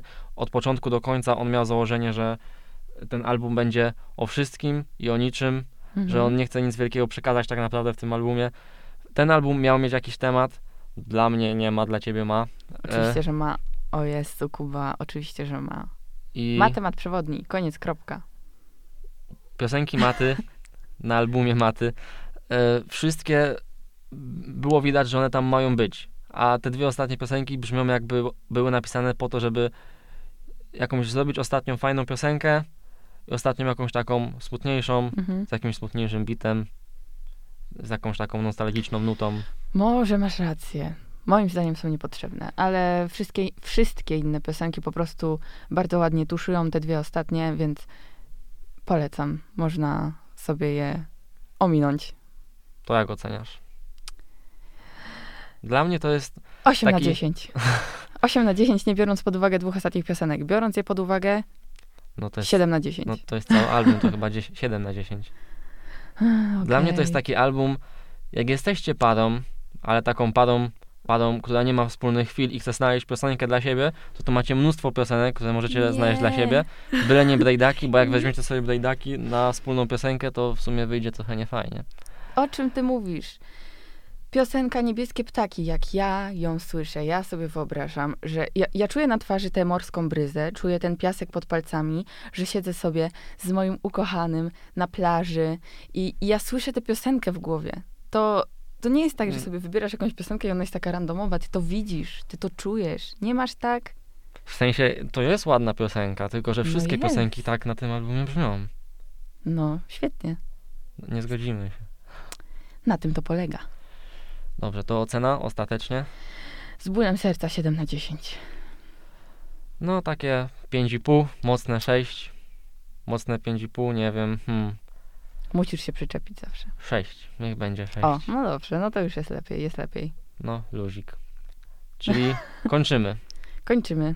Dziękujemy Dobra. bardzo za słuchanie. I to było To było Rakowisko, ale polecamy przesłuchać ten album. Możemy, możemy się nie zgadzać razem z Kubą, ale fajnie jakbyście przesłuchali i żebyście mieli swoją własną opinię. Dziękujemy bardzo. dzięki.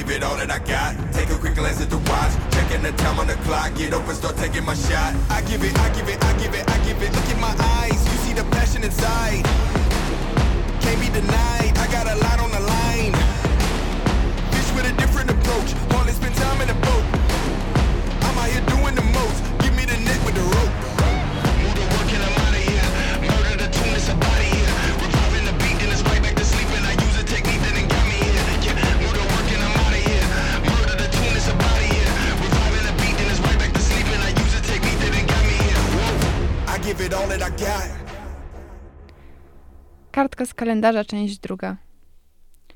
Lubię zaczynać historię od środka i dopiero potem przechodzić na początek. Musicie mi to wybaczyć i chyba po prostu się do tego przyzwyczaić. Chcę wrócić do tego, jak to wszystko się zaczęło. Moja historia na zielonym oddziale E. Nie potrafię powiedzieć, jakie czynniki doprowadziły do momentu, jaki znalazłam się na izbie przyjęć w szpitale psychiatrycznym na Aleksandrowskiej. Wydaje mi się, że cały mój poprzedni rok albo pół roku życia wpłynęło w mniejszym lub większym stopniu na mój pobyt tutaj. Jakby chociaż jeden element każdego dnia kierował mnie na Aleksandrowską. To był piątek. Nie pamiętam, która godzina, bo wraz z głębokim dopadem paniki załamała się moja czasoprzestrzeń i możliwość pojmowania rzeczywistości. Siedziałam w samochodzie i przeżywałam najgorsze chwile w całym moim życiu. Obok mnie siedział mój chłopak i nie zważając na ani jedną moją łzę, mówił dalej. Nie można powiedzieć, że się ze mną kłócił. Nie. To był raczej monolog. Bardzo wściekły i jednocześnie spokojny monolog, przez co znajomy głos wydawał ci się bezwzględny. A natomiast ja z każdą łzą miałam wrażenie, że coraz bardziej się rozpadam. Na zewnątrz, poza samochodem było ciemno, przez co nawet znajome mijane przez nas widoki wydawały mi się obce. Nie wiedziałam, gdzie jestem, dlaczego i jak się tu dostałam. Nie pamiętam też, w którym momencie powiedziałam niby proste słowo o ogromnej wadze. Poddaję się. W odpowiedzi słyszę szok w głosie i proste, agresywnie rzucone pytanie.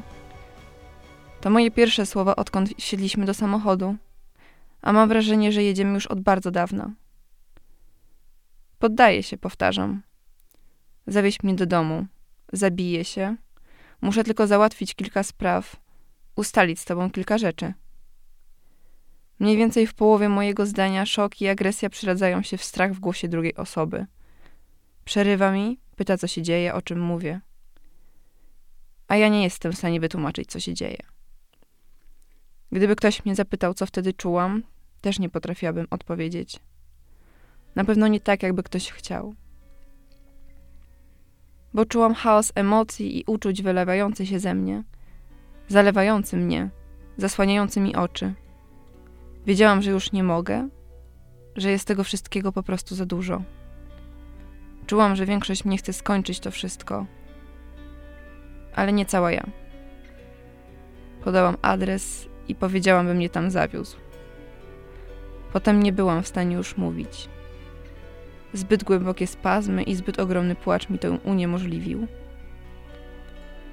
Mój chłopak trzymał mnie całą drogę za rękę. Przypominał, że jest przy mnie, że nie jestem sama, że damy sobie z tym wszystkim radę.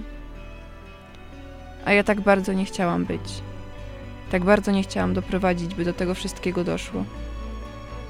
Właśnie iścił się mój najgorszy koszmar, a ja nie mogłam go przerwać. Byłam jak okropne jagnię uwięzione w rogu, bez żadnej drogi ucieczki. Z samochodu nie chciałam wysiąść. Powtarzałam tylko, że chcę do domu i to wszystko. Na izbę nie chciałam wejść. Powtarzałam to samo. A gdy zamknęły się za nami drzwi, zdałam sobie sprawę, co się dzieje. Do tego czasu byłam już tylko coraz bardziej przerażona. Gdy po rozmowie z lekarzem zaczęto spisywać moje rzeczy bezpieczne i nie, zrozumiałam, że nie wyjdę stąd dzisiaj ani jutro. Że zostanę tu zupełnie sama. Widziałam w oczach mojego chłopaka takie samo przerażenie jak w moich. Lekarz osądził, że nie mogę stąd wyjść, że jestem po prostu dla siebie zagrożeniem. Gdy zaprowadzono mnie na oddział, ogołoconą ze wszystkiego, pomyślałam, że jestem w piekle. Zadzwoniła do mnie przyjaciółka, po prostu, by pogadać, i zapoczątkowało to kolejny atak paniki. Pamiętam pierwsze słowa, jakie do niej powiedziałam. Nawet papieru tutaj nie ma. Wtedy ona też zaczęła płakać i uspokajać mnie. Chociaż tylko leki wtedy mogły mnie uspokoić. Na tamtym gorszym oddziale byłam chyba cztery dni. Ciężko mi to stwierdzić, bo pamiętam co najwyżej połowę z tego pobytu. Mocne leki sprawiały, że spałam cały czas lub byłam w dziwnym, świadomym, ale nieświadomym stanie. Pamiętam jednak atmosferę tamtego miejsca. Dziwną, chaotyczną, brudną w pewien sposób. Jak w prawdziwym wariatkowie. Moje wspomnienia w większości buduję dopiero od przeniesienia na nowy oddział, zielony oddział E, gdzie słońca jest więcej, łez trochę mniej, a ze świadomością różnie bywa. Nie chcę już nigdy czuć tego, co czułam wtedy, w ciemny piątek w samochodzie. Nie muszę chcieć żyć. Nie wymagam tego od siebie. Ale już nigdy nie chcę chcieć umierać. Kłótnia nie była przyczyną, choć wiele osób próbuje mi to wmówić. Była jedynie zapalnikiem. Tak jakby końcówką od bomby. To by się stało wcześniej czy później. Przy tej czy, czy innej osobie. To się we mnie kumulowało i musiało kiedyś wyjść. Wyszło, stało się. Nie ma co przeżywać. Żyję, mogę naprawiać błędy i razem z resztą osób stąd wyrywać następne kartki z kalendarza. Z każdym ubiegającym dniem. Bo przecież u każdej z tych osób było trudno. Ale nadal żyjemy. Daje nam to ogromne możliwości, prawie nieograniczone. Nie wstydem jest to, że jesteśmy chorzy, czy to, że byliśmy tutaj. Wstydem byłoby niewykorzystanie tych szans. Dlatego każdego wieczora z dumą odrywamy kartki z kalendarza.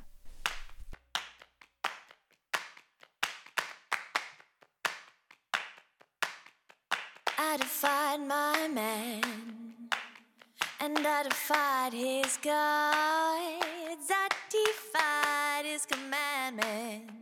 So he took away my innocence. He laid me out real good, took from me what he needed.